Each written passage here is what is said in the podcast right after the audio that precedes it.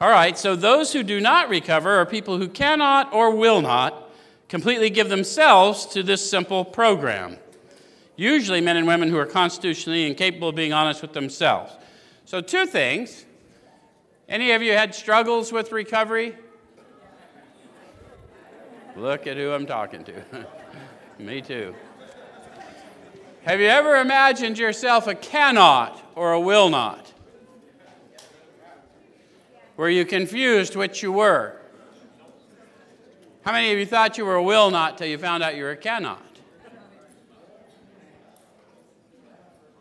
Right? When we think we're just willfully defying everything, and then all of a sudden I'm spun like a monkey, and now I cannot get back.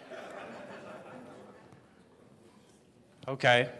And then it says, give themselves to this simple program. What simple program? Yes, this manner of living suggested in their book. So I'm going to have to get in the book. If I'm struggling, I want to focus on the program, not the fellowship. I want to focus on the testimony of this author or this collective author as opposed to opinions of people in modern rooms. Does it make sense? Okay?